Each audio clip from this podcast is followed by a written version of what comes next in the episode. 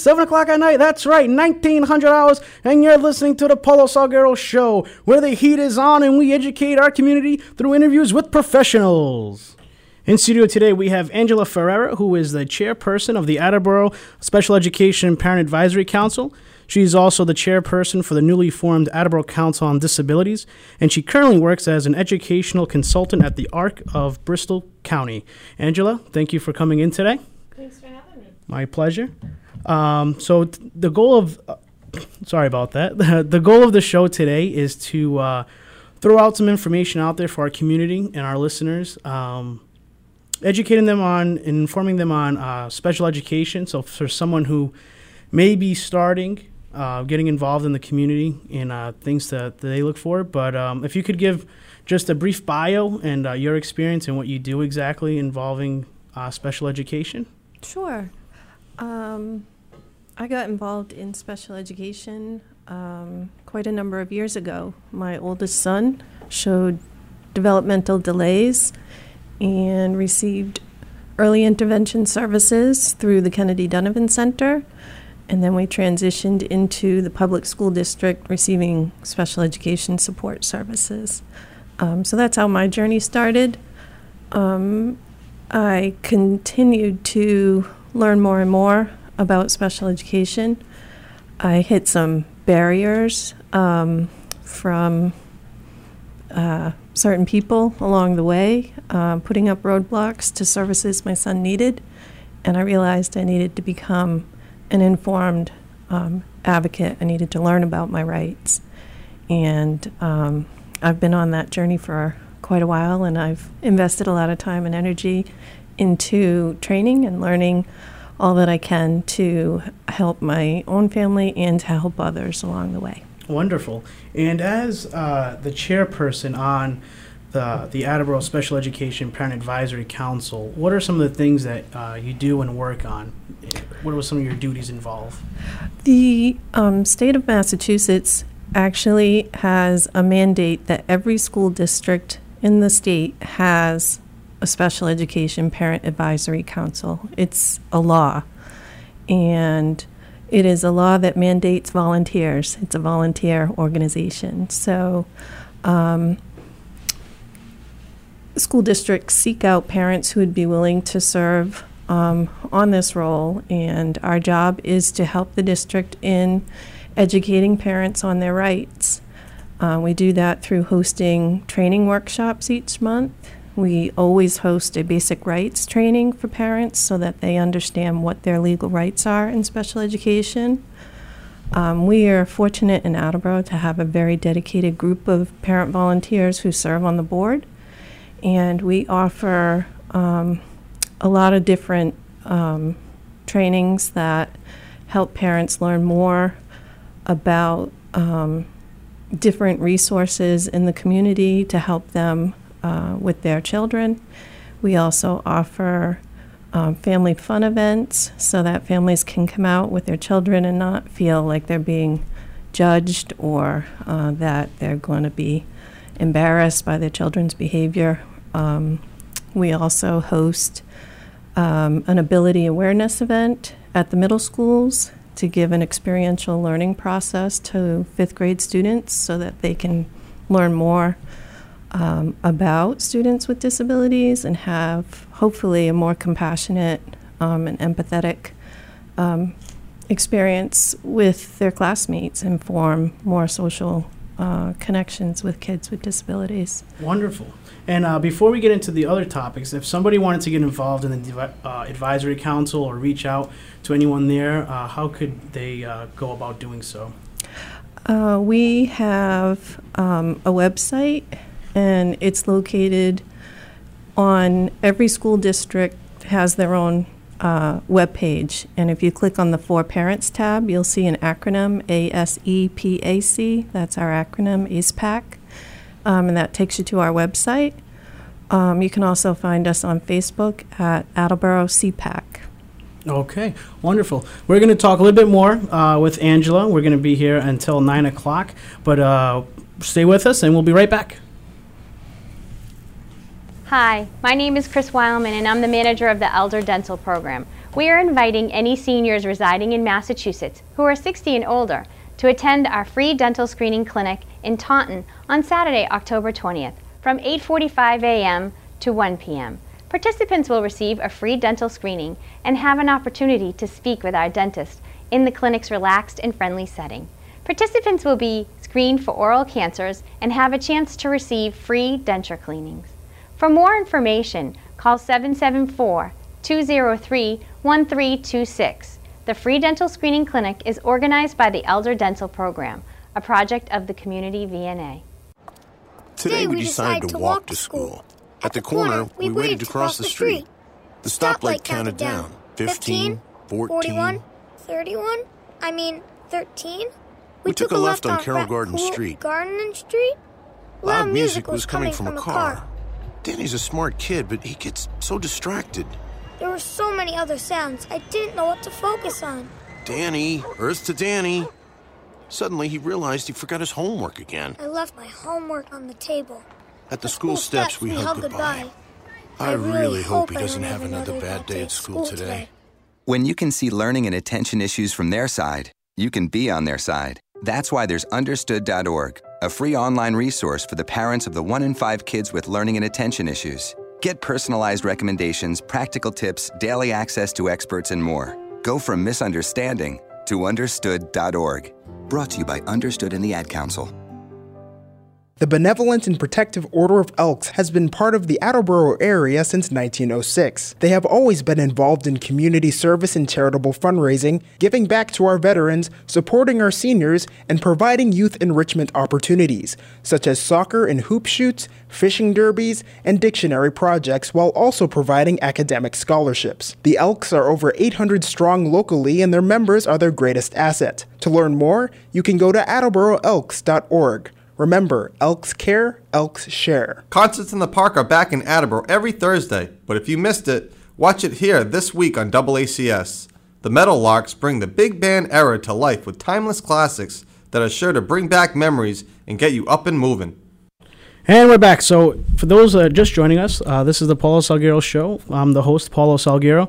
And in studio today, we have Angela Ferreira, who is the chairperson uh, on the uh, Attleboro, uh, Parent, uh, Attleboro Special Education Parent Advisory Council. And we're talking about special education. So, Angela, prior to the show, I, re- I, had received an email from um, a parent, I'm assuming so I'd like to try and cover some of the questions that uh, she listed first, since she's the one that uh, took the time out to email. Uh, so the first question she mentions is, what is the difference between a 504 uh, versus uh, an IEP? Oh, that's a good question. That is a very good question. So, uh, 504 is a civil right to anyone who has a disability, and it is an accommodation plan. So, for example, um, if you were blind and you needed um, an accommodation to have your textbooks in Braille, you could benefit from a 504 plan. Um, an IEP stands for Individualized Education Plan, and that is an entitlement program um, to students who have disabilities that need um, not only accommodations but modifications to curriculum, related services, um, and academic support. Oh, okay, wonderful. Um, let's see. I'll try and I'll, I'll, ask all her questions and see if we can. Uh, it's the same topic, so I'm pretty sure it'll flow uh, relatively smoothly. Uh, so the next question was she asked, "What is the first step if I think my child is having difficulty learning, uh, suspect disability, or given a diagnosis from an outside doctor?" So it's relatively it's three questions, but let's start with the first one. So what's the first step um, if she thinks her child has um, a difficulty learning? The process. Um, can come from a parent, it can come from a teacher, it can come from anyone who has knowledge of a child that suspects that child may have a learning issue. And the way to address it is to request um, in writing, it should always be in writing, um, eligibility for special education support services. That can be directed toward the school principal, um, or if there's a special education team chairperson. Um, but usually, I would suggest going through the principal. Wonderful. Um, now, h- how does a typical parent find out about whether or not their child needs a 504 or an IEP? Is it, does it typically come from a parent um, requesting it to the school, or does a school come up to a parent and say, hey, we, we think your uh, son or daughter may need um, special accommodations? It can go both ways, actually. Um, sometimes uh, a learning disability isn't detected until the academic demands outweigh what a child's able to um, achieve. Um, sometimes a parent knows from birth that their child has a disability and is going to need um, support. So, by making that request in writing, um, the school district has a responsibility um, and they have a timeline that they have to follow in evaluating the child, um, doing assessments in different areas, and parents can sus- parents can request specific assessments um, beyond what they typically um, review. They usually do an occupational therapy, speech therapy, um, physical therapy. Um, those are related services, and then they also do educational um, evaluations.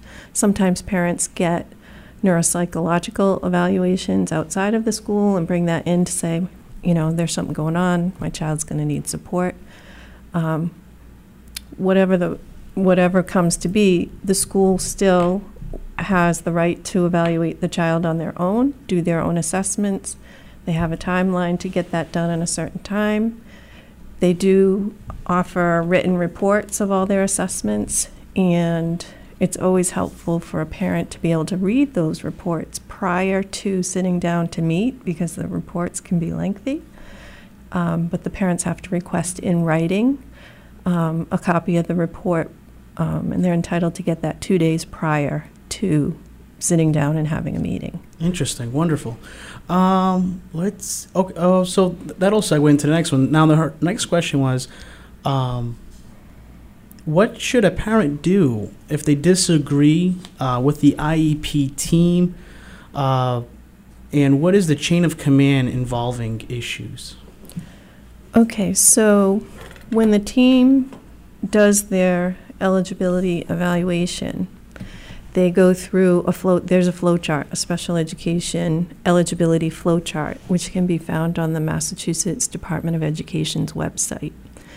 They will uh, determine whether or not the child qualifies for special education services. Um, when a team decides that a child does not qualify for an IEP, they may recommend a 504 plan as an, you know, an accommodation plan. Um, they may not do that, and parents may disagree with that decision. Oftentimes, if a child's denied eligibility, parent does agree, and a parent has rights. Um, at that point, they can request in writing an independent educational evaluation, which means that the child um, can be um, evaluated by an evaluator of the parent's choice. That can be costly, um, and a parent can request that the school district pay for that evaluation. And there's criteria that needs to be met um, for that. And um, they have up to 16 months after um, that denial of eligibility to request that independent educational evaluation if they disagree. Um, if you have a child who's already on an IEP and there's disagreement about what services um, should be taking place and aren't, or there's just some kind of disagreement, um, parents have procedural safeguards that allow for them to um, reject the IEP if they disagree. And what that does is um, it triggers some responses from the school district. They can try and reconvene and try and work out um, the disagreement. If they do that and it doesn't work, or if they don't want to do that, a parent can request mediation from the Bureau of Special Education Appeals, which is a state agency. Um, and they have mediators that will come out and try and help um, the parent and the school district come to a compromise. Um, that's often very effective. Um, I think there are seven different mediators in the state of Massachusetts. I think all of them but one are lawyers um, with special education background, and they're very good at helping uh, work out problems.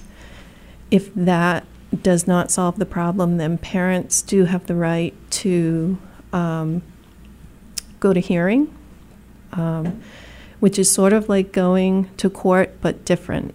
We, there are hearing officers who are attorneys with specialized um, training and background in special education, and they have the same power as a judge, even though they're not a judge.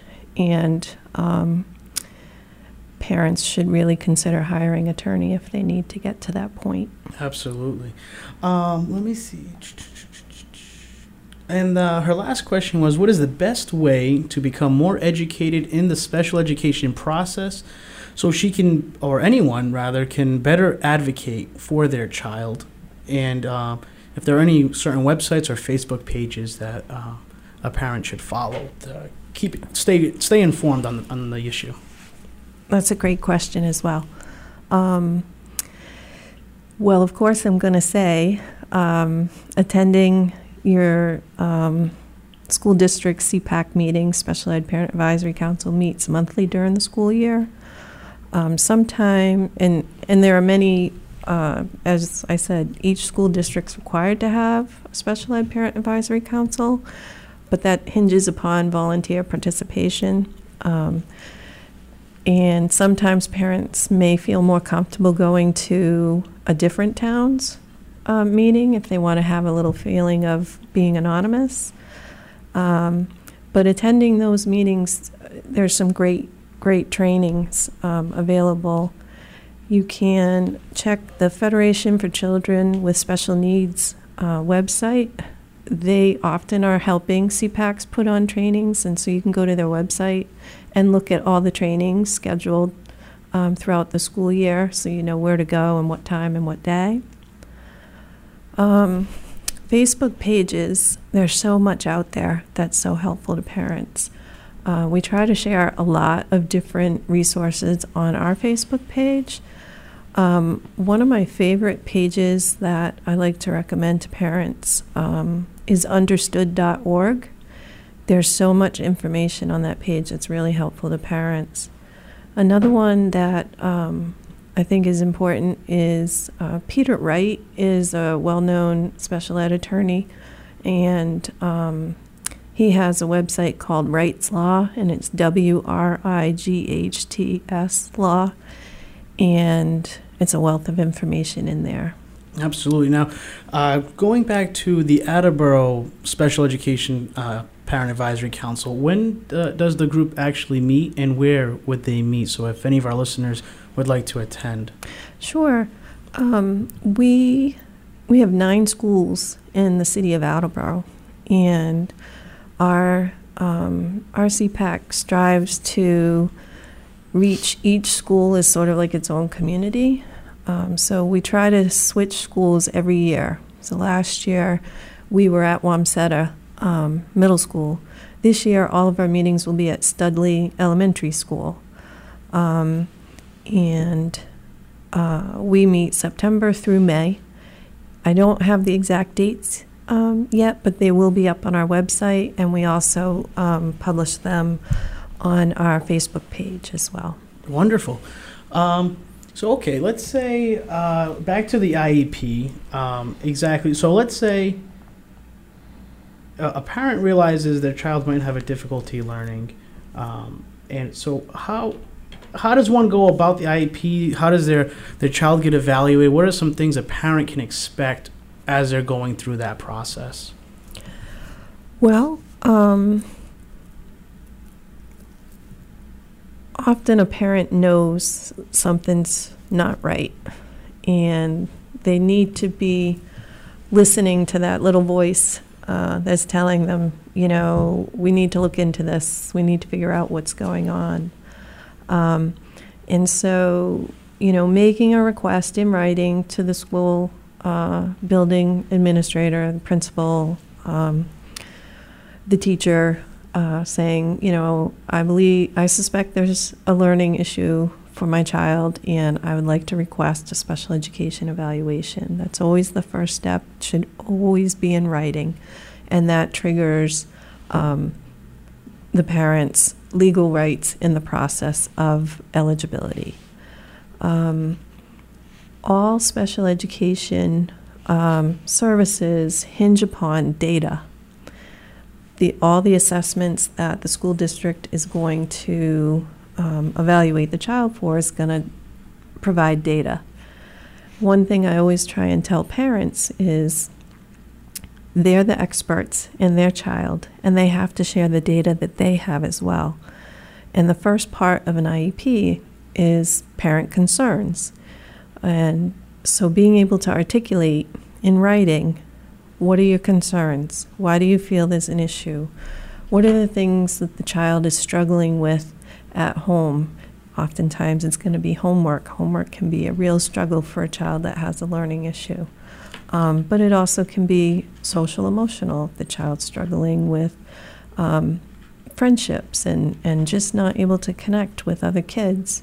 Um, sometimes it can be a mental health issue. There can be school phobia, school anxiety. Anxiety is, is so prevalent in our society today. It can be a real paralyzing um, thing for students. You know, school refusal is, is huge right now. There's um, so the parents just they need to know that they're an expert at at the IEP table. You know, you come into a room and there's a lot of experts at that table. It's often overwhelming and intimidating, but parents are the expert in their child. Um, school district personnel are experts at education. They're not experts at disability. Special education teachers are experts in modifying curriculum so that all learners can access their learning. They're not experts in disability. That's where the parents' expertise comes in. Absolutely. All right, folks, we're in the studio with Angela Ferreira talking about special education. If anyone has any uh, question, comment, or concern, you can email the studio at uh, Paulo, P A U L O, at WARA. Dot, uh, uh, WARAradio.com, or you can call, give us a call, 508 222 1320. We'll be right back after this. The City of Attleboro will present its 10th annual Expo for the Senses on Saturday, August 18th. This family friendly outdoor event will be held from noon to 5 p.m. at the Judith H. Robbins Riverfront Park. It will feature the Attleboro Arts Museum's Art and Craft Fair and live bands and performances. There will also be jewelry and precious metal exhibits, children's activities, and food samplings by area restaurants and caterers. For the past two years, approximately 10,000 guests attended each expo. Admission is free to the expo. My name is Lola Silvestri, and I'm going to be 95 this year.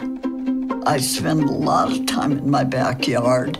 I feed the birds and the bees. I love my flowers. The color in my garden keeps the pink in my cheeks. I was very independent and thought I could take care of myself. I fell and I had to have Meals on Wheels. I love them. They're my savior. And I look forward to volunteers because they've all become my friends. It's Meals on Wheels. America, let's do lunch. One in six seniors faces the threat of hunger, and millions more live in isolation. Drop off a hot meal and say a quick hello. Volunteer for Meals on Wheels by donating your lunch break at americaletsdolunch.org. This message brought to you by Meals on Wheels America and the Ad Council. Are you one of the 30 million Americans who skip breakfast every day? We don't need to remind you that skipping breakfast can have a detrimental effect on your health. The Breakfast Place, located at 187 Pleasant Street, across from the Shell gas station, has been serving their customers meals made to order for over 30 years, using vegetables from local farms and cage free eggs. Owner Casey Darconti opens the Breakfast Place every day from 7 a.m. to 1 p.m. for breakfast and lunch. And for those on the go, all meals are available for takeout. All right, folks, we're back on the air. This is the Paulo Salgueiro Show. I'm your host, Paulo Salgueiro, and we're in the studio with Angela Ferreira, who is the chairperson on the Attleboro uh, Special Education Parent Advisory Council. We're talking about special education, different resources families have to them, IEPs, 504. Um, again, if anyone has a question, you can call in at 508 222 1320, or you can send us an email at paulo, P A U L O, at WARAradio.com. Uh, so, Angela, let's say a parent finally realizes uh, their child has an IEP, they've gone through the process, and now it's time for their first IEP meeting. What should a parent expect going into it? Uh, are they typically formatted the same way? Uh, what are some and what are some questions a parent can ask at the first IEP meeting? Um, the format is the same um, for. Well, actually, it's different. Eligibility is is a little bit different because they have to go through the flow chart to determine if the child is is eligible. Um, but basically, if they do determine they're eligible and develop an IEP, the process is the same. There's different sections to the IEP. The IEP is actually uh, a form, it's a legal contract. Um, and the very first section uh, starts off with the parent concerns, um, which is usually what generates the, the eligibility process. Um, and then each area where the child was assessed, there's going to be a person who talks about what they did to assess the child, what the results of that assessment are, how that compares to children of the same age, um, and it's it's often very painful mm-hmm. if your child is struggling um, to hear all that they struggle with. Um, so uh, I encourage parents um, to ask um, questions. You know, you want to know where the child struggles so you can support them, but you also want to know what they do well so that you can encourage them and praise them and develop um, things that support their um, strengths. Um, and so each person will go around and, and give that information and give recommendations on what kind of services they feel that the student should receive um, at school. And um, that information is plugged into what they call a service delivery grid.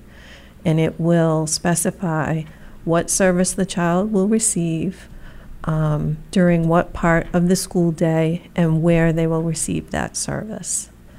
Um, Sometimes they can receive that service in a classroom.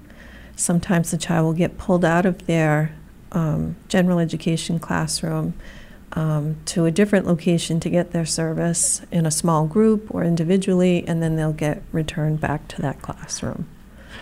Sometimes a child um, is unable to be successful in a general education classroom, and so their placement um, may be um, outside of a general education classroom, but still in the school district. Sometimes that placement is not an option within the school district, and they might have to get placed um, what's called outside the district, an out of district placement. Um, there are collaboratives, which are um, different communities will pool resources to develop programs so that kids from those communities can all be serviced um, in an area that they have need and expertise. Um, and then there are private um, special education schools that are approved by the Department of Education that sometimes support students. And then sometimes there are hospitals where students who have profound medical complex issues, um, they get their services within a hospital setting. Interesting. So that kind of led to my next question, it, which was, um, what is it? I guess it would vary from case to case, but I was going to ask uh, the typical day for a student with an IEP in the public school system. What essentially does it look like? Is there a typical one that you see often, just to give an idea to parents? Hey, you may, this is what your student may go through being uh, uh, on an IEP. Yeah, it's uh, because it's individualized. Um, you will see uh, similarities depending on the student's needs, but there's a wide variety of w- what a day could look like for a student who has um, special education support. Um, if you have a child that has, um, you know, a specific learning disability related to math, you know, um, there's dyscalculia, um, there's all, you know, all different kinds of things. So let's say they have an issue with math. So they have in their IEP some um, supports provided by a special education teacher rather than a general education teacher.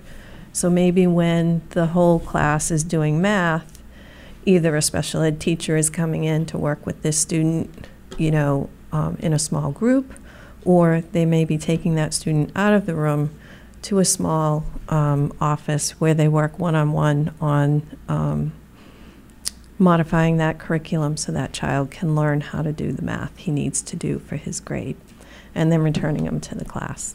Wonderful. Now, in, in terms of the Attleboro, uh, it, it, is every school equipped with um, what, what you just described, as in uh, like special ed teachers coming into classrooms and also coming out, or is it sometimes a parent might be expected to, hey, this service is only offered at Brennan and we, we have to go to Brennan, or is it uh, pretty universal uh, in terms of services throughout our uh, the different schools? Um, there's sort of a universal, um, you know, plan at each school and expertise at each school. Um, however, there are exceptions. So, for example, the way that it works is uh, during the IEP meeting, they specifically develop what supports this child needs to be able to make effective progress at school. The last part of the meeting is to decide placement.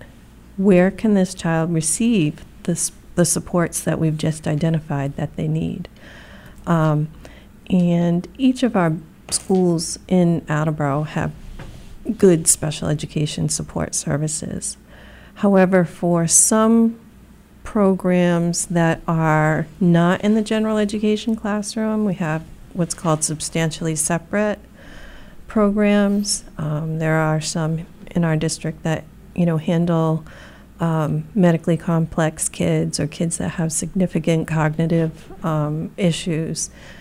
There are special programs for um, students with autism and um, a, a, few others, and those may be um, specifically located in one building by grade level, except the high school, of course, because everything for high school is at the high school. But so there may be an autism program that's housed at Thacher.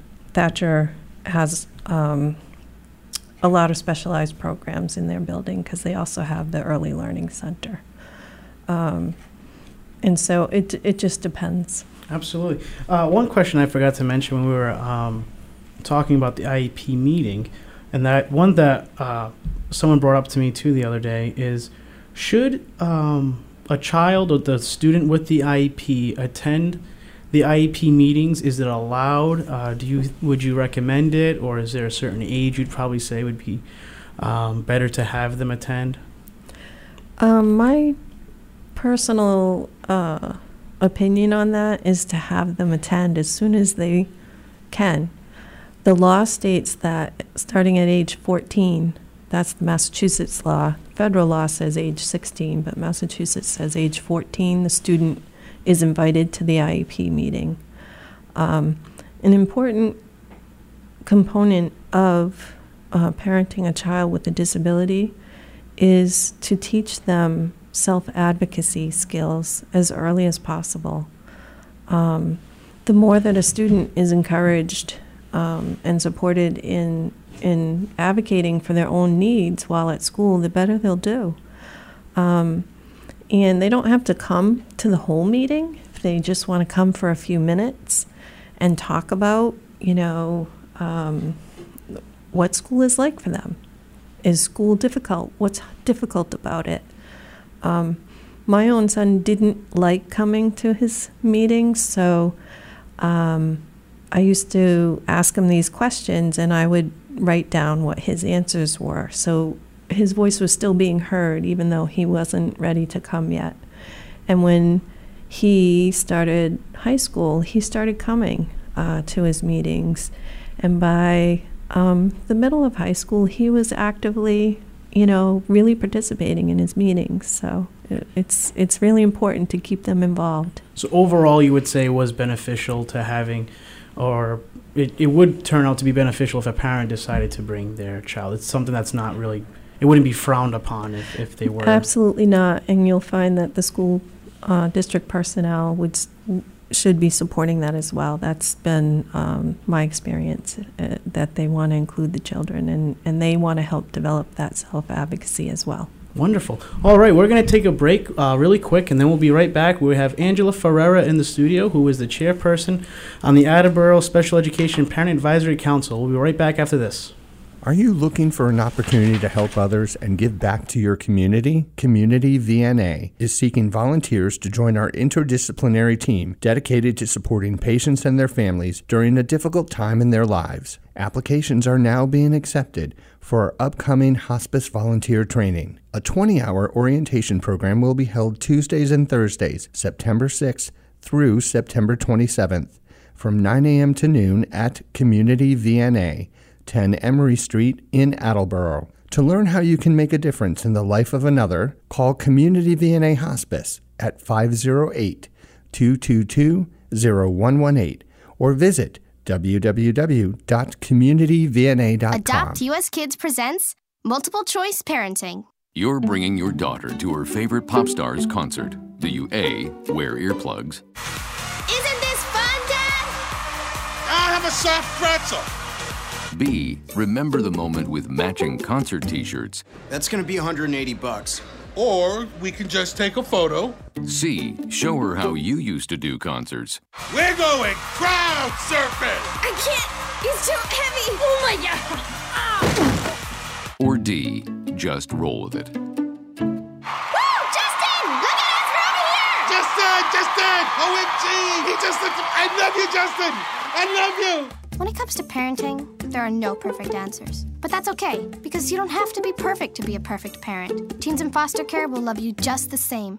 For more information on how you can adopt, visit adoptuskids.org. A public service announcement from the U.S. Department of Health and Human Services, Adopt U.S. Kids, and the Ad Council. You sit down at your table, you get your card. 25 squares hold the key. Which one will it be? I 25, 072, or Lucky B13? Which one will be the square that makes you jump up and shout, Bingo!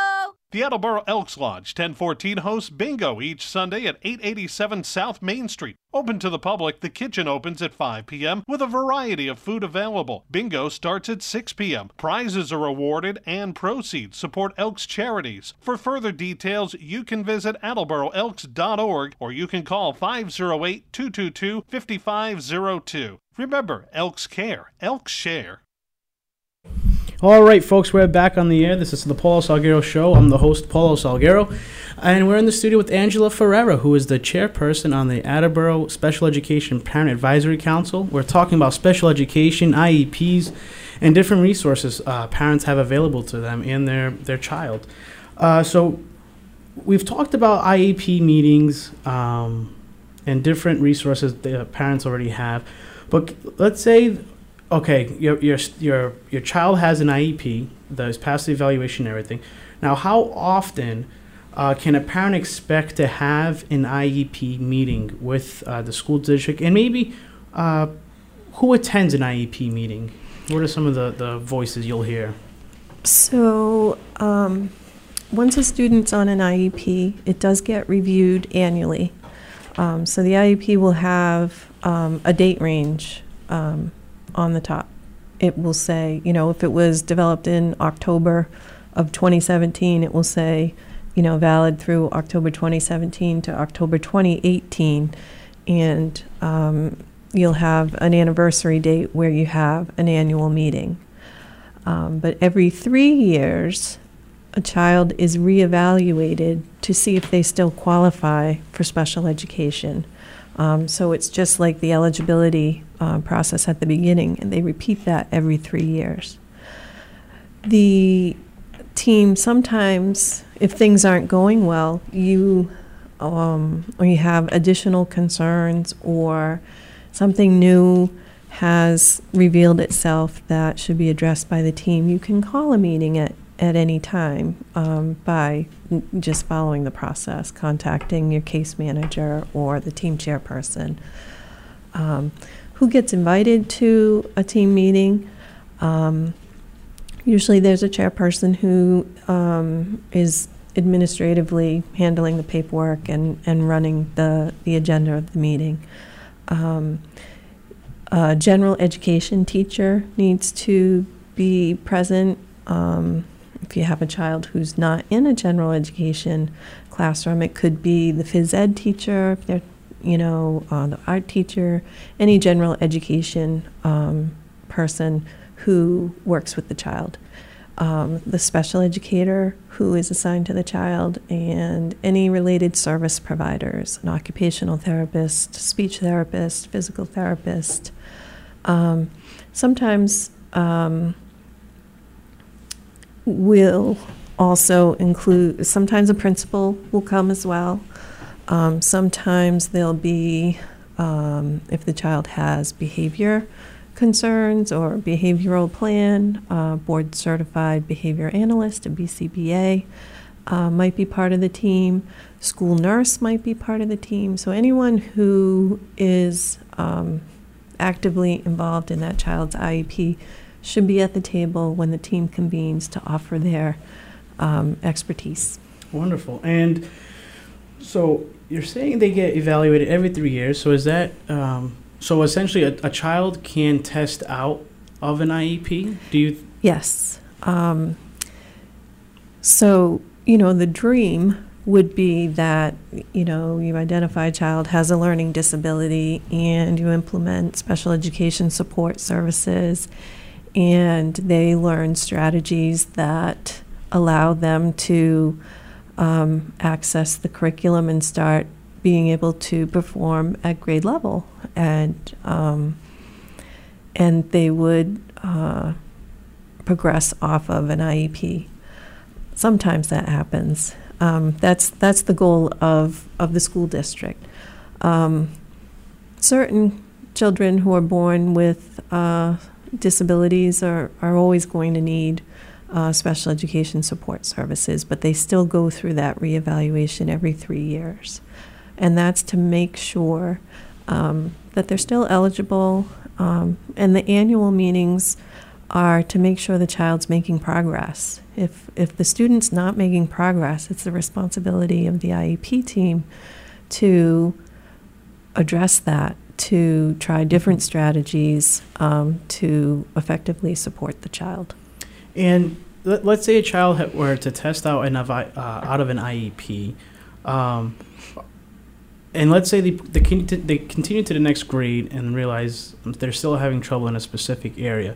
Can they still get back on an IEP, or is it a completely different situation once you have already tested out of it? No, you just go through the process. Um, of eligibility again you know the parent or the teacher whoever um, has knowledge of the child struggling in that area can request eligibility in writing and then the whole process starts again. Wonderful.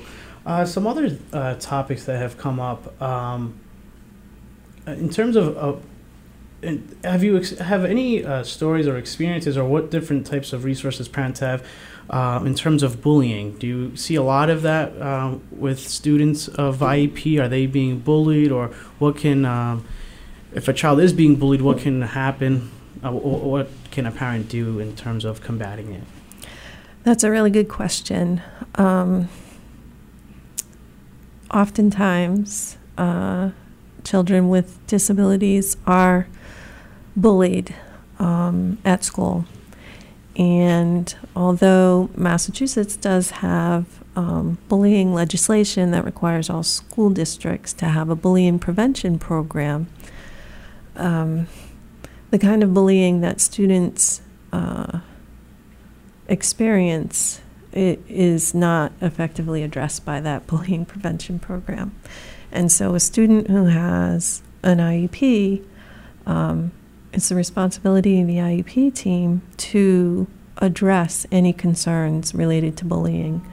Um, depending on the child, some children may be being bullied and not be aware of it because they have a social emotional impairment that um, affects their ability to understand that they're that that they're being you know treated unjustly. Um, so the team is required um, to bring that up in each IEP meeting. Is this student at risk for being bullied? If um, you know, if it, you have to check off on the form that it was brought up as a discussion and the results of the discussion. You can create goals um, in the IEP to address it. Sometimes students need direct instruction on how to um, handle it. Some students need direct instruction on how not to be a bully um, because it might be that their social thinking is um, it needs a, an adjustment in perspective. They need to understand what's appropriate, what's not appropriate. Um, so it, there are ways to effectively address that in an IEP. Absolutely, because I, I, think uh, recently too, uh, just the use of social media and just the internet in general. Mm. I mean, mm-hmm. you, you, you can go through comments and just some of the things that people say online. It's just like, that's why are you even putting this out there? Yeah, there's a lot of there's a lot of hate that comes out when you when it's not coming out of your mouth, but it's coming out of your keyboard, and um, you know, especially at the high school level, I think social media um, is the biggest challenge in in addressing how students really need to have a um, understanding of the impact of their behaviors um, in in the digital world and the, the impact and the consequences uh, of their behavior when, when it's inappropriate. So it's a big challenge that, that the schools deal with. But the um, students with um, the support of an IEP do have added protections in that area. Um, you know, sometimes parents will say, you know, the IEP is not doing the job, and sometimes the team may need more training um, with regard to how to better support a student using an IEP with bullying. Um, and, and, there are ways ways to do that. And we've had trainings on that um, with our SEPAC, and um, you know, there's assistance out there. Um, encourage parents if that's an experience they're having to reach out to our SEPAC. Absolutely. So we'll uh, we'll talk a little bit more about um, the different work you do within our city. But if you were to uh, give um, anyone in getting involved in special education or a parent who's just getting started, if you were to give them some tips to uh, as they start this progress, what are some of the tips you would you would want a family to to have? Um, that's a good question. I have a couple. Um, and this is something I share with parents whenever I talk to them. Um, your voice matters at the IEP table. Don't let people dismiss what you're saying. Uh, whether you're a first time parent, oftentimes that's noted in um, evaluations and such. Just because you're a first time parent does not diminish your expertise in your child. Um, you know, if you feel like your voice isn't being heard, don't feel intimidated about bringing it up. Say, this is a concern I have. I'd like us to address it. And if it's not addressed, say, okay, I'm going to repeat myself. I'd, I'd like this concern addressed. I don't feel like we're effectively doing it. My second bit of advice is you've got to work collaboratively um, with your IEP team. You are in a long relationship uh, with the school district um, someone in my uh, advocacy training once said, um, it's like being in a marriage where you can't get divorced. You're going to be working with this school district until your child graduates. That could be the age of 22 um, for a child on an IEP, unless you move um, out of the district. Um, and some people actually do that thinking that they'll get better services in a different district. Um, but one thing I know from uh, my years with the SEPAC, uh, I have a regional uh, SEPAC group that um, I communicate with. So it's communities all over uh, from all of our surrounding areas, and the grass is not always greener. Special education is challenging and, and can be difficult, um, and that is across the board. Um, I think that um, parents just need to understand their rights, um, follow their instinct if they feel like something is not right. If they feel like something's happening and like, this isn't fair, this doesn't seem right to me, then to reach out for support, contact your SEPAC, go to a SEPAC meeting, connect with other parents who have been involved in special education um, in the same district for, you know, uh, you'll meet people, you'll meet your people, you'll meet parents you can relate to. Um, you can reach out to community agencies that can support you. Uh, the ARC of Bristol County um, offers um, educational advocacy support for parents. Um, there, there are a lot of uh, resources in our community, and, and when you feel like something's not going right, you should reach out and try and find help. The Federation for Children with Special Needs has a parent support call line. You can call and ask questions. Um, so I always encourage parents to listen to their gut. Don't don't be dismissed. Wonderful.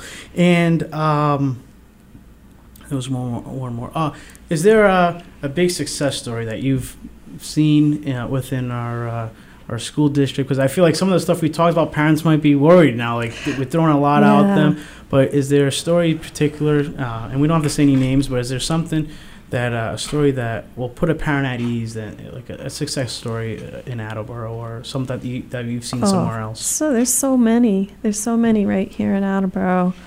Um, you know, I, I've ha- I've had personal challenges. I've had personal successes within the Attleboro School District, and I know um, many other parents as well have had you know great success. Um, I know Attleboro High School. Ha- we've had we have our second student now in the inclusive concurrent enrollment program um, for students with disabilities at Bridgewater State University, um, which is a college experience for um, students with disabilities.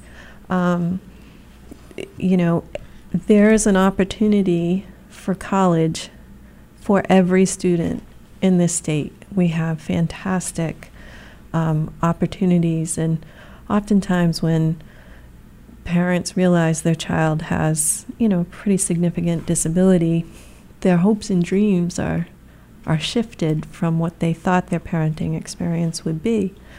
Um, and sometimes college is is part of that shift, but that no longer has to be the case. There's all kinds of college opportunities for every student now.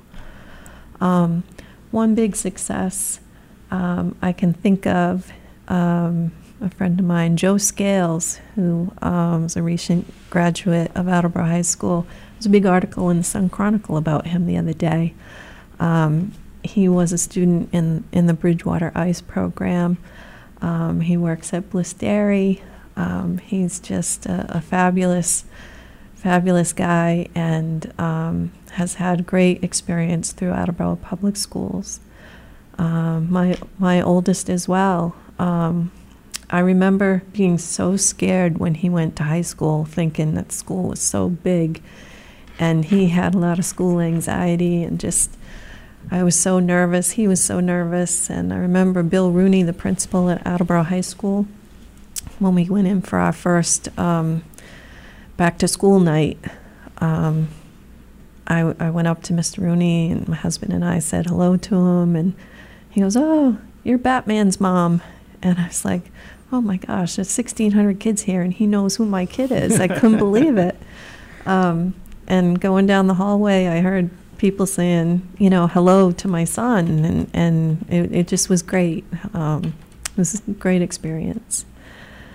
Um, so tho- those are some experiences that are uh, positive, and there are lots. There's lots of great things going on in the Attleboro School District, but special education is is challenging. Um, it is, um, but there's hope. You know, great things great things can happen when, when people collaborate and you know, don't be afraid to push people to think out of the box. There's a lot of creative solutions to problems, and you just gotta tease out the solutions. Absolutely. All right, folks, we're in the studio with Angela Ferreira, who is the chairperson on the Attleboro Special Education uh, Parent Advisory Council. Uh, when we come back, we're going to talk a little bit about uh, her other works in within the city, meaning uh, the Council on Disabilities and also uh, the ARC of uh, Bristol County. So we'll be right back after these words. You're listening to WARA 1320 AM Attleboro.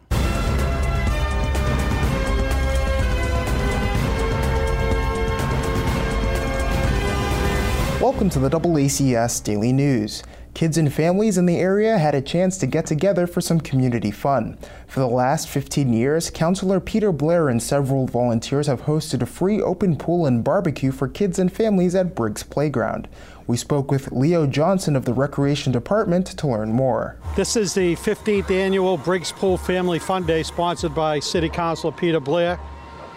Uh, we started this 15 years ago, and there's the picture right there on the fence of the group that was here that day, and uh, we've been doing it ever since. Um, in 2004, it was a soft opening before the pool actually opened. Peter had a lot to do with the opening of this pool raised a lot of money to make sure that it got done. And uh, otherwise, uh, this, this Briggs pool may never have opened. But Peter was a big part in making sure that we got Briggs pool finished. So, uh, so like I said, it's been 15 years, and each year the crowds get bigger. I think this is probably the biggest crowd we've ever had. It's unbelievable. The kids come down, they have uh, something to eat, a few prizes, and it's just a great day for the kids and the families in the neighborhood. And thanks to Peter, you know, hopefully we'll be able to continue it for a few more years. This means something to me uh, because I was born and brought up on the east side, learned to swim in the old pool. My brother was a lifeguard here. He's 87 years old, so you know how far that goes back. But uh, the east side's a great place. It's, uh, it's come back a long way. It's a lot more diversified than it used to be. But as I said earlier, this is probably the best kept with the, the surrounding neighborhood is taking ownership and pride in this pool. And we don't get the vandalism. They treat it like it's a pool in their backyard. And it does my heart good to see that it's used the way it's used. And it's a pleasure to do the little I do every year. And compared to the rec commission and guys like Leo that put a tremendous amount of time into the youth of this city. So thank you for coming down and thank the people that use the pool for taking care of it and, and having pride in this area of town. That's it for today's update. You can watch all of our content by visiting our website, AACS.com, by downloading the AACS mobile app, or by visiting the AACS Roku channel. For AACS News, I'm Austin Ricketts.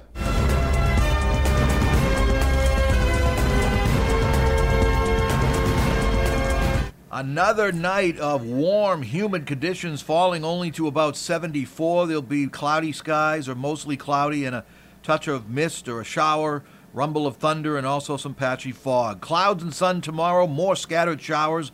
Again, this time of year, we need the rain, so let's not really complain about it. A thunderstorm possible, mainly late morning and afternoon, a high in the mid to upper 80s, turning less humid tomorrow night, and that'll set the stage for 67 degrees, I'll call it, on Friday morning. Yippee yay, and mid 80s, sunshine, a few puffy clouds, lower humidity, not real refreshing, but less than it's been. By Saturday, the weekend featuring increasing chances of rain. More on that tomorrow. I'll be on in the morning, as always, with Dom Katoya. For 1320 AM, I'm meteorologist Jim Corbin. Moms Demand Action for Gun Sense in America will be holding an informational meeting on September 12th from 6 to 8 p.m. at the Attleboro Public Library's Balfour Room. The public is invited to attend the meeting in order to learn about the organization and about common sense ways to reduce gun violence. The group promotes gun safety and legislation that effectively prevents gun violence. To register for the meeting or for more information, you can contact Margie Kelly via email at mkwrite at comcast The Benevolent and Protective Order of Elks has been part of the Attleboro area since 1906. They have always been involved in community service and charitable fundraising, giving back to our veterans, supporting our seniors, and providing youth enrichment opportunities, such as soccer and hoop shoots, fishing derbies, and dictionary projects, while also providing academic scholarships. The Elks are over 800 strong locally, and their members are their greatest asset. To learn more, you can go to attleboroelks.org. Remember, Elks care, Elks share. You're not wired to have a response to this sound. You're neutral to it, and you can hear it repeatedly without feeling anything. But when we introduce a new stimulus, save the food, we've achieved pulling a natural or inborn response from you. Save the food. Why are we doing this, you may ask? Save the food. Because this ad is trying to change the world's behavior through brainwashing. Because 40% of all food in the US never gets eaten. Save the food. And that costs a family of four $1,500 a year. Save the food. Cha-ching. It's worsening climate change through the release of methane gas. Save the food. Cha-ching. And it's wasting precious natural resources like our fresh water. Save the food. Cha-ching. So when you hear this sound, don't be neutral. Rethink your behavior. Cook it, store it, share it. Just don't waste it. For tips and recipes, visit savethefood.com. Brought to you by NRDC and the Ad Council. All right, we're back on the air. It's the Paulo Salgueiro Show. I'm your host, Paulo Salgueiro, and we're in studio with Angela Ferreira, who is the uh, chairperson on the Attleboro Special Education Parent Advisory Council. And if you're hearing that the entire time I've been on, I'm sorry, but I like to keep everyone informed on uh, what exactly we're doing. Uh, so we ended our discussion on IEPs, uh, what to expect during an IEP, um, different resources parents have. But another po- uh, piece of uh, the topic on, on, education, I think that's important to our community, is uh, legislation. Now, in terms of the Parent Advisory Council, uh, does the group advocate for legislation? Um, well, we'll start with that. Does the group advocate for specific pieces of legislation?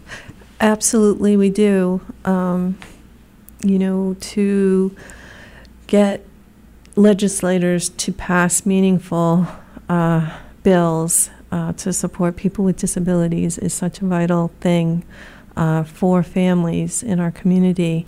Um, and so while ACEPAC does not promote any, um, we can't support any specific political candidate, however, we do share information on our um, Facebook page when there is important legislation pending and we need people to call their representatives and their senators.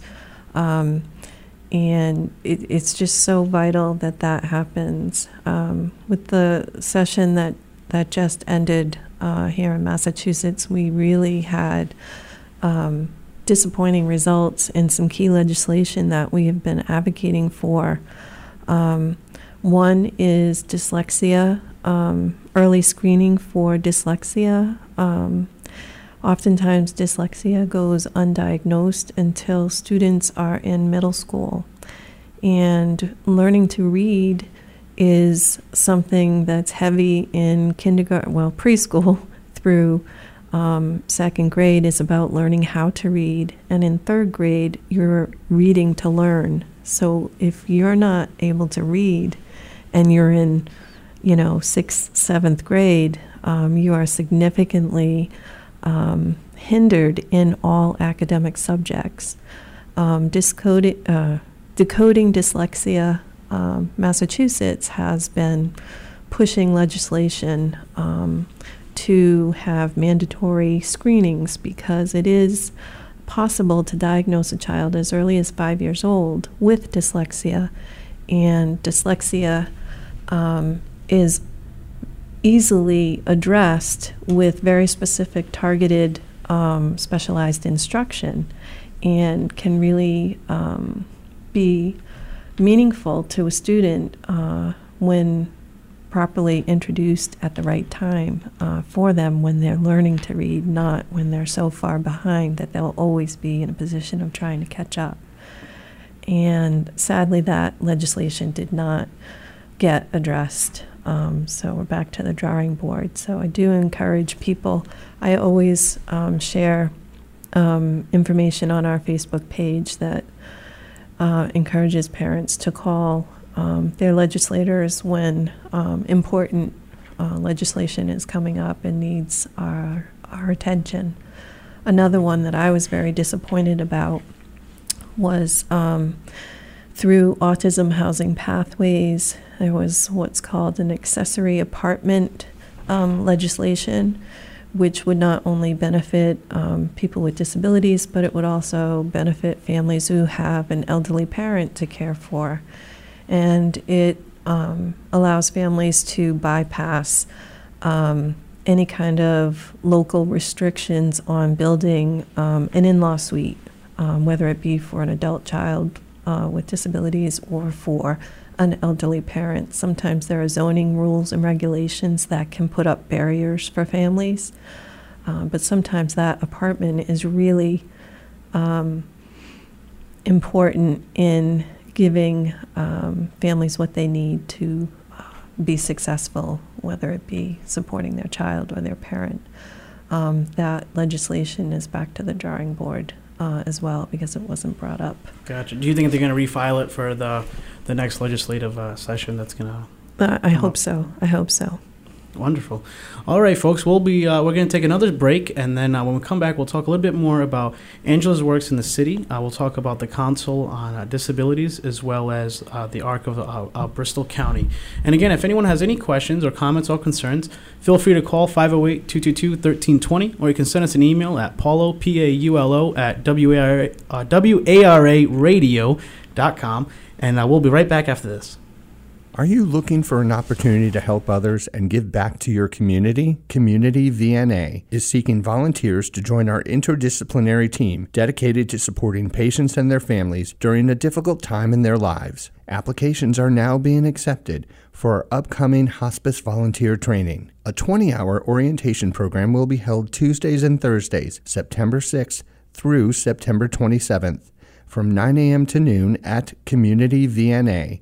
10 Emery Street in Attleboro. To learn how you can make a difference in the life of another, call Community VNA Hospice at 508 222 0118 or visit www.communityvna.com. Mental health, just like physical health, is an important part of every person's overall well being. Learn about the many issues surrounding mental health by listening to our new show, Exploring Mental Illness Everything You Wanted to Know But Were Too Afraid to Ask, on Mondays at 6 p.m. on WARA 1320 AM. You can also listen for free by subscribing to the Exploring Mental Illness podcast on the iTunes, Google Play, Stitcher, and TuneIn platforms. Find out more information by going to WARAradio.com and clicking on podcasts. Hope you enjoyed your meal. And I just want to say, he's lucky to have a brother like you. Lucky? Caring for my brother is far from easy. But he's a part of me, like my arms and legs, so I'll be his. No time for tired. Nothing can disable this love. He needs me, but I'm the lucky one, even though I need help now and then. If you're caring for a loved one, visit aarp.org slash caregiving for care guides and community. Support for your strength. Brought to you by AARP and the Ad Council. This week on AACS, watch Disaster Behavioral Health Overview and understand the concept of self care and how to respond to the mental health needs of individuals who have been involved in any traumatic situations and learn when maybe more in depth intervention is required. All right, folks, we're back on the air. This is Paulo Salgueiro Show. I'm your host, Paulo Salgueiro, and we're in the studio with Angela Ferreira, who is the chairperson on the Attleboro Special Education Parent Advisory Council. Uh, but she's also uh, the chair of uh, the Council on Disabilities, as well as uh, an educator on um, the ARC of uh, Bristol County. Uh, so this is a new council that's starting in Attleboro, correct? That is correct. Yep, it just started um, a couple months ago, actually. And so, uh, how does how did the council uh, originate? Was it um, was it has it always been in Attleboro, or was it something you guys started advocating for? How did it really come about? How did we get? How did Attleboro end up with the council on disabilities? Well, that's interesting. um, I would say I have been um, zealously advocating for uh, a reinstatement of a council on disabilities for the last three years and um, had attended regional um, Commission on Disability meetings um, and met the director and the assistant director from the Massachusetts Office on Disabilities and um, you know, in networking with, um, you know, SEPAC uh, families, you know, trying to address it from all sides, getting more and more people to try and approach. Uh, at that time, it was Mayor Dumas. Um, I had written him letters and um, just wasn't really getting anywhere with it. And then um, when the uh, election came up, I know that uh, Mayor Heroux was using that as part of his uh, platform. He had um, been uh, advocating for it as well. And, um, you know, so when I heard that that was one of his initiatives, I was very interested in learning more about that. And I talked to him about it.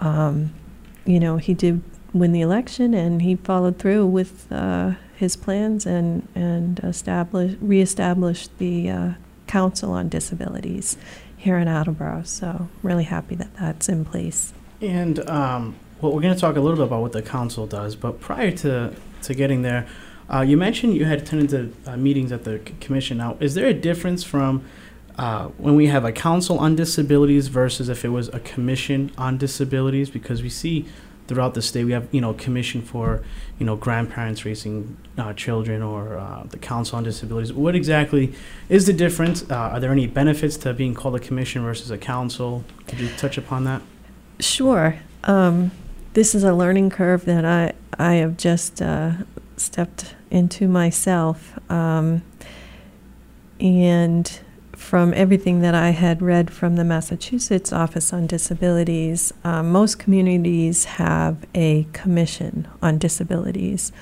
Um, I didn't really realize there was a difference um, until just recently. Um, for a um, commission on disabilities, the city or town has to adopt um, certain legislation to put it in place to be a commission. And what that does is allow for the uh, acquisition of funds from um, handicap parking fines. So a commission on disabilities would um, have that uh, fine money uh, put into a specific account that the commission would then use to benefit um, all um, disabled citizens in the community. They could use it to purchase accessible playground equipment. They could use it to um, fund different events in the community for people um, it- that you know they would uh, be able to uh, make more of an impact in their community. Um, a council does not have access to any financial um, funds. So overall it's accessibility to to funds the difference so Right. um, to our city council and our mayor make it a commission Yes. give yep. us some money we need to get stuff done Yep. um, wonderful. So uh, now the I I know it's new. I know that the council's new. Um, what is the overall mission of the council, and exactly what is it? wh- What are your goals going forward with the council? That's a great question. Um, we actually just finished, um, we've only had, I think, three or four meetings now. And uh, we just tackled developing a mission statement and creating bylaws. Um, and next, we are on to developing a list of goals that we want for uh, our community. Um, and while I can't recite the mission statement verbatim, it will be on the city's website. Soon we'll have um, a, a website listing on the City of Attleboro's website. And we have um, created um, an Attleboro Council on Disabilities Facebook page, which would have the mission statement on it. But our, our, our true goal is to make Attleboro um, accessible, safe, um, and, and a place for all members of the community to um, have, you know, access. Absolutely. It, it's interesting because uh, during my time in college, this was something, and then when I entered the State House, we had different nonprofits come by and talk about advocating for uh, disabilities and different resources. And that was one thing that I hadn't thought about growing up, meaning going to a school and if it's wheelchair accessible, if it, that was a huge thing because even some buildings you go around and it's like wait a minute like you start thinking like what, there's no wheelchair uh, wheelchair accessibility. And it's something that uh, I hadn't thought about until you start hearing people advocating uh, for for these um, things. Is that essentially is that what the goal too is just advocating for more accessibility? Absolutely. Um, one of the uh, main roles of, of the council is, is to advocate for accessibility. And so the, the Council on Disabilities will work closely with the um, planning department at City Hall when new projects comes up.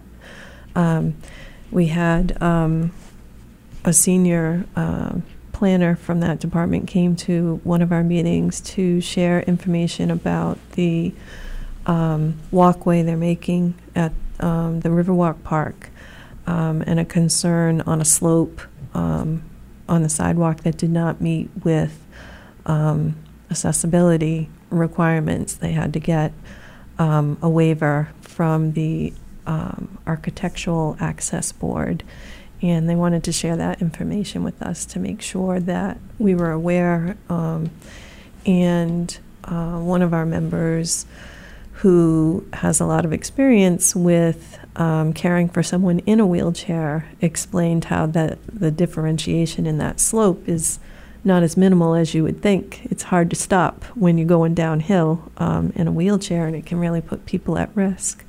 And so she had recommended putting up a rail um, to assist people who have mobility issues, and um, the city actually um, did uh, put up that rail. So uh, I was really happy to see that collaboration come out of the council so soon uh, after we started. Yeah, and, and there's such a variety too. It's it goes across to like cl- closed captions on Yeah. specific programs. It goes to braille on signs in, in specific buildings. Like uh, like w- during my time in college, we every sign or room number had braille under it. Yeah. you know, and that's like a, it's a little thing that no one really thinks about until you you know someone who needs that Sure. accessibility. You know, so. Sure. Um, uh, so that's good. We, we got to make it a commission to get some more money for you guys. Um, now, if someone wants to get involved on the Council on Disabilities, how can they go about doing so? Oh, um, glad you asked that because the Council on Disability meets the first Wednesday of every month in the annex room at City Hall, which is the conference room next to the council chambers. Um, the meetings are open to the public. There is an open forum, so if people have a concern that they want to share with the council, they're welcome to do so at open forum. Um, our meeting agendas are posted at City Hall and on our Facebook page, so you can see what we're up to, what we're talking about.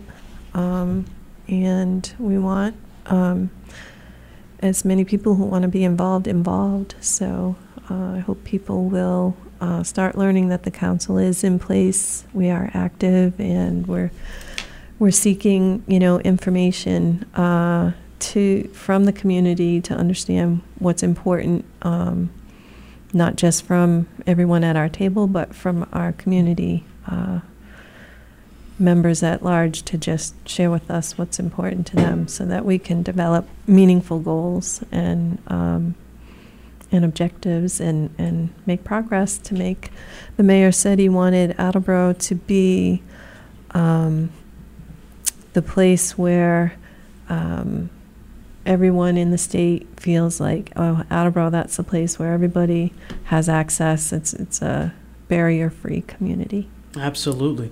All right, folks, we're in the studio with Angela Ferreira talking about special education, uh, disability rights, and then we'll we'll talk a little bit about the arc of uh, Bristol County. Um, so we'll be right back after these messages.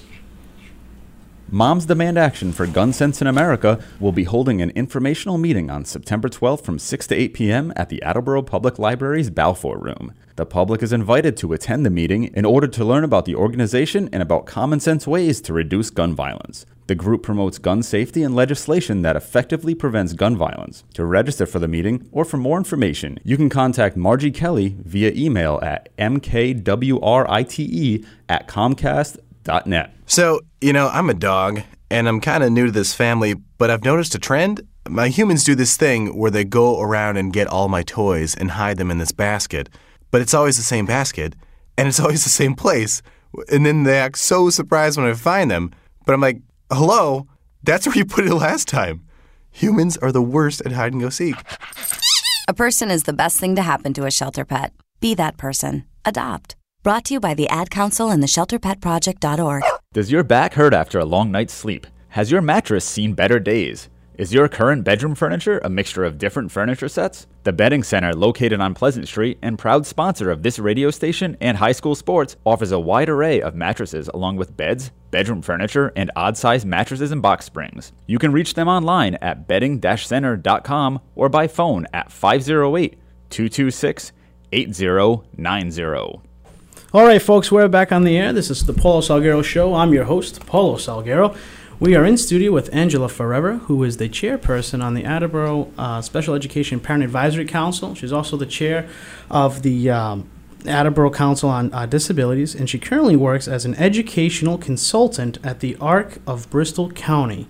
Um, I'd like to talk a little bit about that. Uh, so, as an educational, well, first, uh, what is the ARC of Bristol County for our, our listeners? And uh, Um, sure. The ARC of Bristol County is um, a service agency, a community service agency for um, individuals and families um, dealing with uh, disability. So they offer a wide range of different services.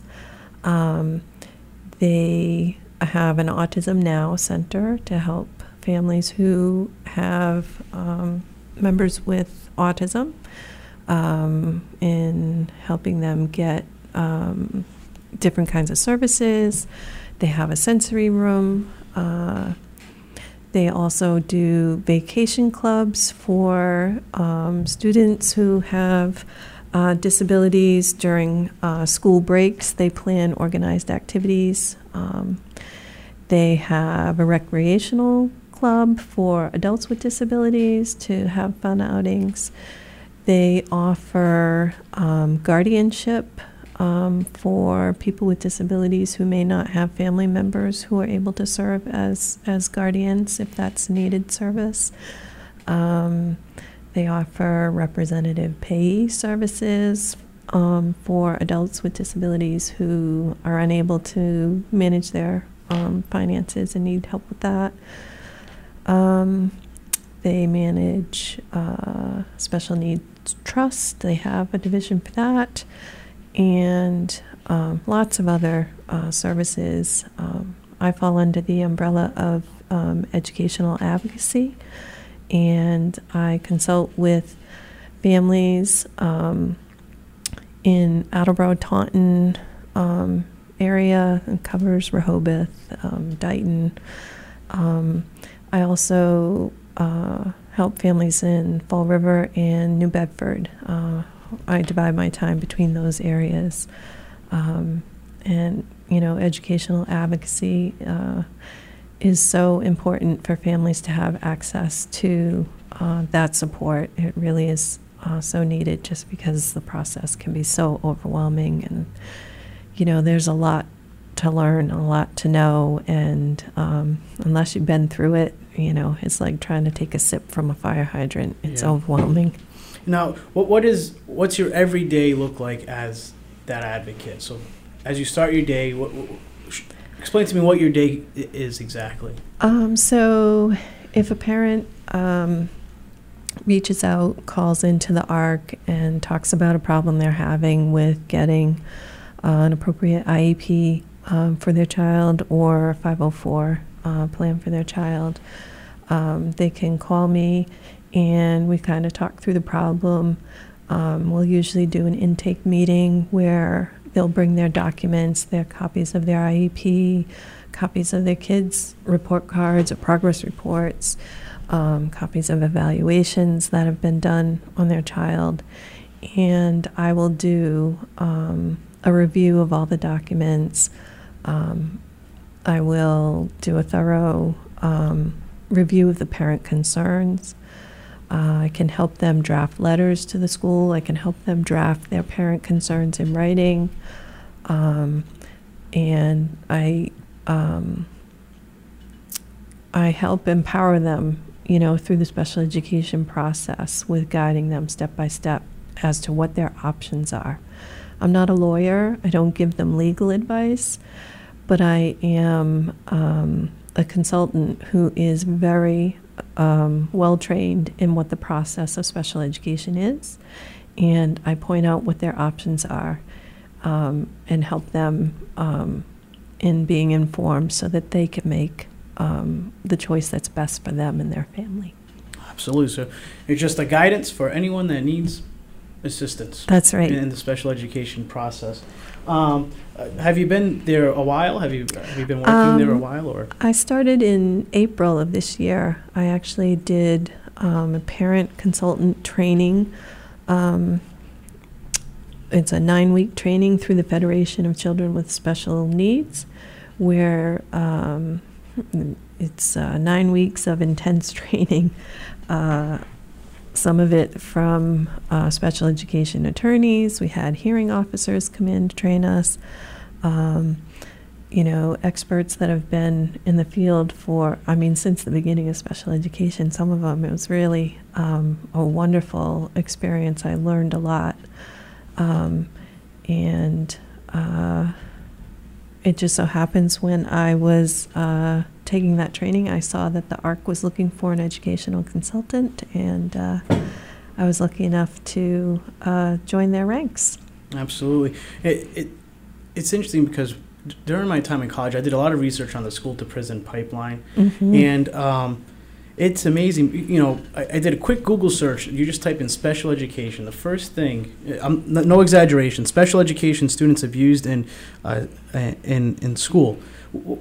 Why do you think that is? Why is it when you look at the news and, and we'll see stories about officers, uh, the way they're restraining the, the students, and it's always a student. uh, Sorry, it's not always, but I feel like the sometimes the stories we see are always a student with disability. Mhm. Why do you uh, why do you think that is? Well, I think that um, oftentimes a student who has um, either a mental health issue or a social emotional issue struggles to effectively communicate their needs. And so they use behavior as their form of communication. Um, inappropriate behavior is communication. And oftentimes, if people in the community, police or, um, you know, school support staff, deans of discipline, uh, if they're not familiar with um, what I would call a, a, a trauma sensitive school is, is, is the goal. Uh, to have people familiar with how to deal with that kind of behavior so one that it doesn't escalate the behavior but actually de-escalates the behavior to understand that sometimes a student isn't in control of um, their emotional uh, responses uh, and there are really effective ways to deal with it so that um, everybody gets sort of reset back to calm. You cannot expect to impact a person when they're in the midst of an emotional situation. Um, the brain blocks access to uh, trying to teach them anything in that moment. You have to be um, willing to understand and learn how to calm somebody down before you can address what the problem is. Um, and oftentimes, you know, people have an expectation of a certain behavior of the general population. You know, you will respect me, you will behave this certain way. And um, that expectation needs to be flexible. Yeah, absolutely. When I when I was finishing my master's, uh, one of my certificates is in mental health, and that was a big thing. My research uh, was on uh, mental health training in uh, the correctional facilities and correctional officers in particular, and that was a big thing that amazed me throughout the state is that mental health training isn't universal through their academies.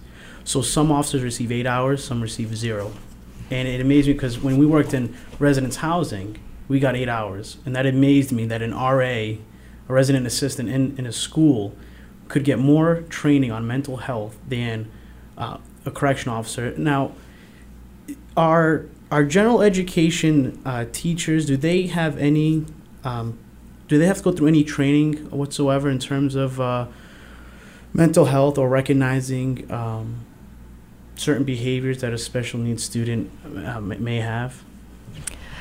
You know, that's an excellent question. I'm not sure if there's any mandated training that they have to go through or if um, the district has a focus on, um, you know, the school staff acquiring a certain level of knowledge in any particular area, um, kind of a requirement. I would think through professional development that school districts will probably have more of an impact than you know, um, the college experience of a, of a general educator, um, getting exposure to that kind of stuff. But they have experience in dealing with it because one in five, you know, people in this country have a disability. They're, they're learning it uh, on the job if they're not getting the training because um, behavior management in the classroom is probably one of the biggest challenges for teachers today. Yeah, absolutely. I, I substitute in, in North Attleboro, and uh, it's amazing because I'll leave, and people always like, "Oh, how, how was it?" I'm like, "I have tons of patience. It doesn't bother me at all when a class is acting up." I was like, "I know what it was like when I was getting a substitute in class." Oh, sure. You know what I mean? Every, yeah. A lot of people have like, "Oh, we got a sub. We're not doing anything today." Exactly. And um, but it's something that at least I recognize because you know I was a kid too, and I still recognize that. But it's um, when, when I worked at the Y, and this is kind of a helpful tip maybe for a teacher that's that's listening or anything. Uh, the biggest thing that we used to use was the word yet, right? Like, oh, I don't get this. Oh, you don't get this yet. Right. Well, I'm not good at it. You're not good at it yet. And it was kind of like that positive um, reinforcement for um, uh, that specific child, and instead of you know, again back to the school to prison pipeline. When we see so many kids getting kicked out of class, it's like, yeah, you're not benefit. That, that's that's not helpful at all. You're, you're causing so much more harm to uh, to that child. But is there any um, is there any uh, trainings that the the parent advisory council is part of? Do you guys host anything like that or?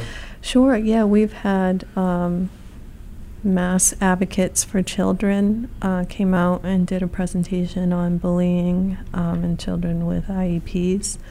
Um, We've had the Federation for Children with Special Needs came out and did one on discipline and suspension. Um, I do know that um, the school district in Attleboro has, um, they were awarded a three year grant from Nellie Mae.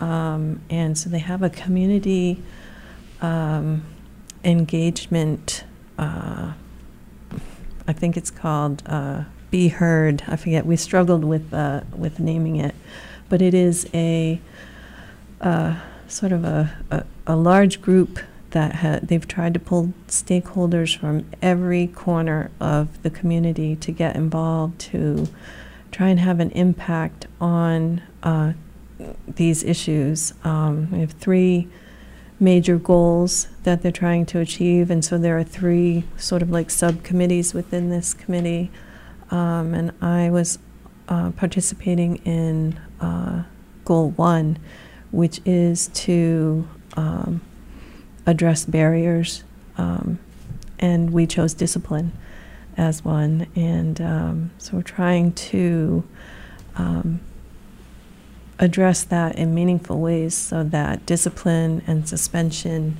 are um, handled in a different way, in a way that uh, allows our schools to become trauma sensitive and informed because um, not even just students who have um, disabilities or special needs, but kids are living hard lives these days. Some kids, you know, are really coming from uh, with the addiction uh, epidemic in, in the world. There are some kids leading some very scary lives, and um, when your brain is experiencing all that trauma, um, it actually affects your ability to learn. And so uh, you have to deal with that before we can educate them. Uh, we put such a responsibility on our school districts in caring for our kids. Um, it takes a lot of expertise, a lot of training, a lot of collaboration. Um, so it's important that parents step up and get involved when they're given the opportunity to to make a difference. You have to get involved. Absolutely. I always friends with a lot of teachers, and I always say you never know what happened that morning.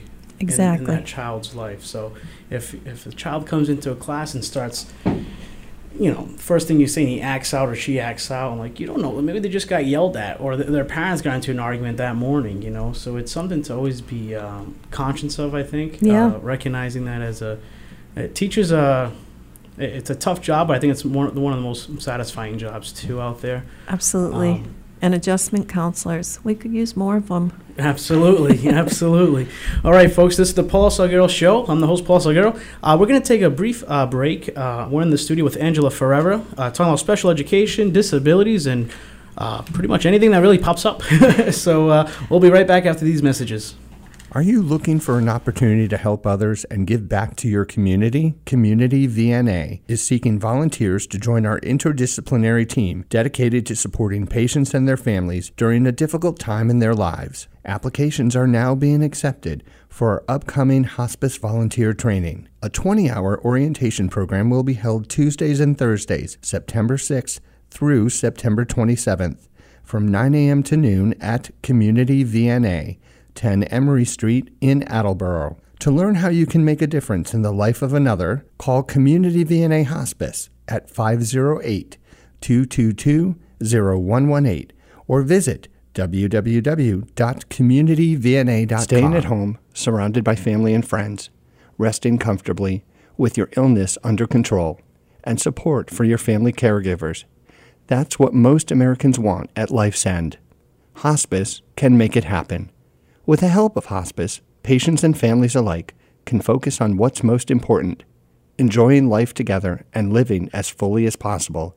Feel free to contact Community VNA Hospice at 508 222 0118. You can also visit communityvna.com for more information. Today we decided to walk to school. At the corner, we waited to cross the street. The stoplight counted down 15, 14. 41, 31, I mean 13. We took a left on Carroll Garden Cool Street. Garden Street? Loud music was coming from a car. Danny's a smart kid, but he gets so distracted. There were so many other sounds, I didn't know what to focus on. Danny, Earth to Danny. Suddenly, he realized he forgot his homework again. I left my homework on the table. At the school steps, we hugged goodbye. I really hope he doesn't have another bad day at school today. When you can see learning and attention issues from their side, you can be on their side. That's why there's understood.org, a free online resource for the parents of the one in five kids with learning and attention issues. Get personalized recommendations, practical tips, daily access to experts, and more. Go from misunderstanding to understood.org. Brought to you by Understood and the Ad Council. All right, folks, we're back. This is Paulo Salgueiro Show. I'm the host, Paulo Salgueiro. We're in the studio with Angela Ferreira, and this is the home stretch. uh, so we've talked a lot about uh, school resources, uh, IEPs, 504s, disabilities. Uh, one thing that I find interesting in that uh, I feel like a lot of parents maybe they I, I think recently they, they're talking a little bit more about it since uh, the new high school is being built in Attleboro and we're talking about safety procedures you know how many doors are in a school and everything. Uh, but one thing that I always like to talk about is school resource officers uh, and that's um, talking more of a police officer that's assigned to a school. Um, so what's your personal opinion on that? Are you would you say it's a good resource to have in a school? Um, or are you uh, like opposed to it? Like, nah, I don't want no police officer in the school. Well, um, I'm in full support of that.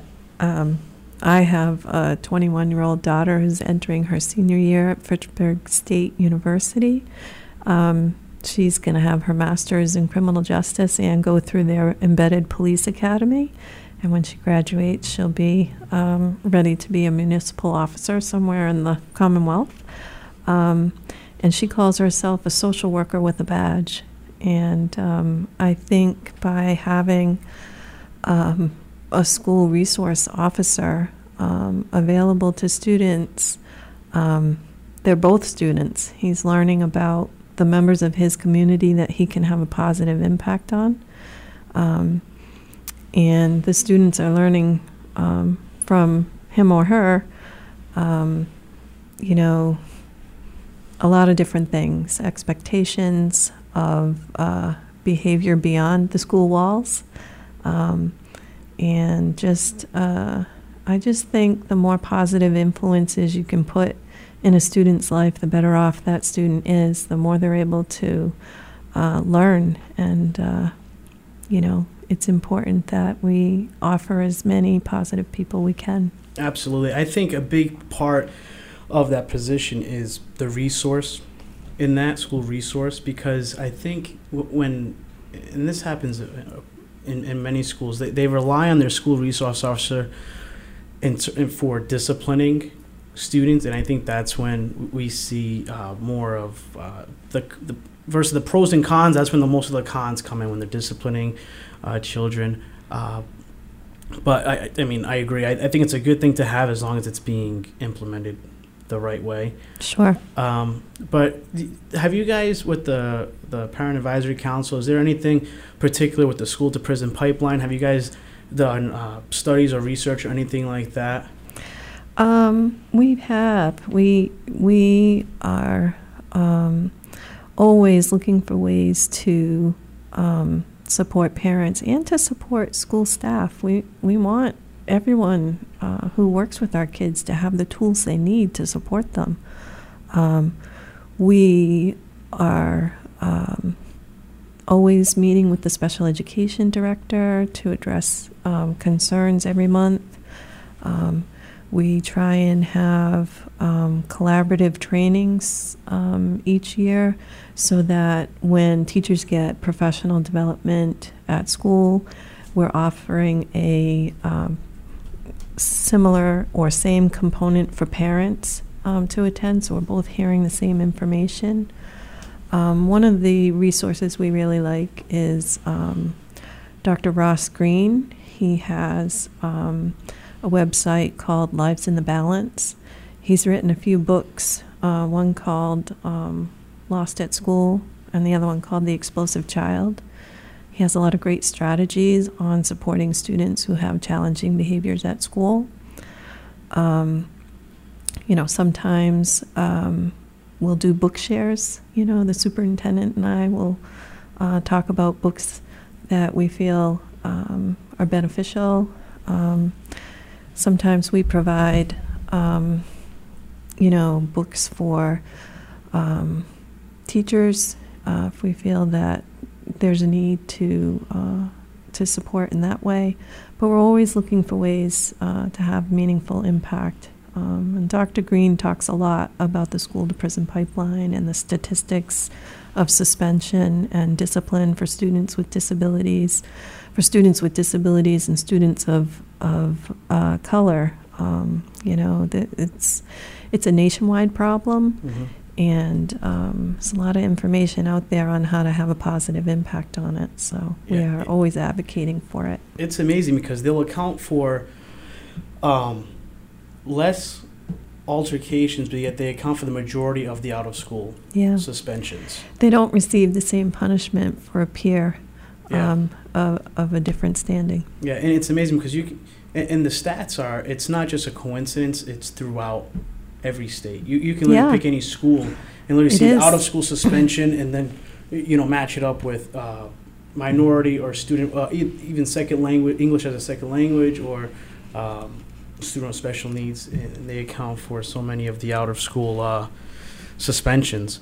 Um, so, th- throughout your entire experience with special ed, disabilities, what was one of the biggest challenges in your personal life, and how did you overcome it? Um, my child was bullied at school um, repeatedly, extensively, and um, he suffered great anxiety from it. And we went through a period in middle school where he literally was on the floor vomiting in the morning before school and just could not handle the thought of going there. And, you know, I remember I would have to unbuckle him from the seatbelt and re- literally walk him into the building. And I felt like I was dropping him off in a war zone every day. Um, when I addressed it, uh, had mixed results. I actually had somebody at the IEP table ask me, Well, he seems fine at school. Do you think he's faking it? Wow. I said, Well, I'm pretty sure you can't fake autism. um, and, um, you know, we at that point did decide to homeschool for a year to try and give him some time to heal. My pediatrician said, you know, he's going to end up with an ulcer because he's just really um, in a bad way.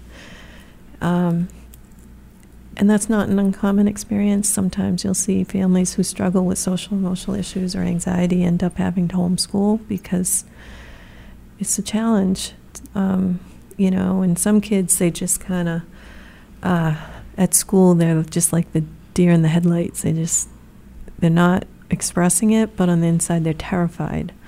Um, so they may appear fine, but really they're not. They're not learning because they're too busy being afraid. Absolutely. And, and what was the biggest thing that helped you overcome that? Overcome that barrier? If you could tell someone, listen, this is tough, but this is how I overcame it, and, and so can you. Well, at that point, um, I found an organization um, called um, AANE.org, Autism and Asperger's Association of New England. And I remember, um, you know, the internet was fairly young in those days. And when I found it, I was like, oh my goodness, where has this been my whole life? There's so much help here. Um, so I learned some information that, that could help me, and I um, connected with somebody at the school who had a better understanding of what my son might need. And I just really formed a partnership with her and, and uh, relied on her. We did a, a slow um, transition back into school, which is what he needed. And um, even while we homeschooled, we still volunteered at the school. You know, we would go in for book fairs, and he would have phys ed at school because he really enjoyed that class. Um, so they really catered and, and did sort of a, they were just great about customizing um, what would work for him and, and making it uh, a smooth comeback. And then when he did come back, that's when I found the Attleboro Special Ed Parent Advisory Council. It was defunct in Attleboro for several years, and there was a group of dedicated parents who brought it back to life. Um, I went to a meeting and I said, Where have these people been my whole life? and that's usually what people say when they come to their first uh, meeting with us. They just feel they're among people who get it, they're among people who understand, and people who have knowledge that can help them. Absolutely. All right, so we've talked a lot about some tough topics, I think, and some uh, uh, a lot of info for out there for our, our, listeners. But a fun question I like to ask everyone, and uh, you don't have to answer it, but it, it's kind of fun. Uh, I always ask. I like to ask if you could talk to anyone in history, past, present. Um, who would you want to talk to, and what question would you want to ask? That you can only ask them one question. What would you want to ask them? Oh, well, don't laugh. Uh, I would like to talk to the Dalai Lama, and I would like to ask him for his best advice um, in leading a happy, meaningful life. Wow. That was probably short and very deep. That's awesome. All right. Well, that uh, pretty much um, wraps everything we've talked about. Uh, again, if, if somebody wanted to get involved with the Attleboro Special Education Parent Advisory Council, how can they get involved or where can they uh, look it up? Um, they can go to um, any school in the City of Attleboro's website. Um, click on the For Parents tab and look for the acronym ASEPAC which stands for Attleboro SEPAC, and they'll find all of our information there. You can find us on Facebook at Attleboro SEPAC CPAC. All right.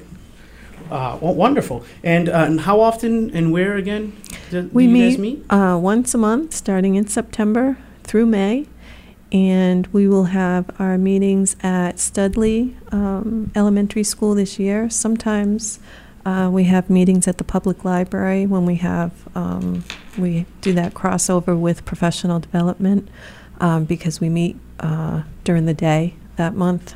Um, so we can't meet in a school when it's uh, school session is in. Kids take up a lot of space. All right. Well, I'd like to thank you again uh, for coming here. I'd like to thank uh, Mr. Jim Jones by my side, helping me with everything as well. And uh, uh, uh, a shout out to all our listeners and also. Uh, uh, one of my friends, uh, Big E, I won't tell her her name on the air because I don't know if she wants to hear it, but she's been uh, sending some encouraging text messages. And uh, that's again, that's going to be it for us, folks. Uh, again, you can hear us every Wednesday from seven to nine. Uh, we'll be on the air uh, next week, uh, seven o'clock, with uh, a professor from BCC, and we're going to do um, an entire segment again, seven to nine, on the Holocaust. We're going to talk a lot about the entire history behind it, what came about it, how it started, and everything. We're going to talk a lot about um, that. But again, uh, Wednesdays at 7 to 9 uh, p.m. here on WARA 1320 a.m.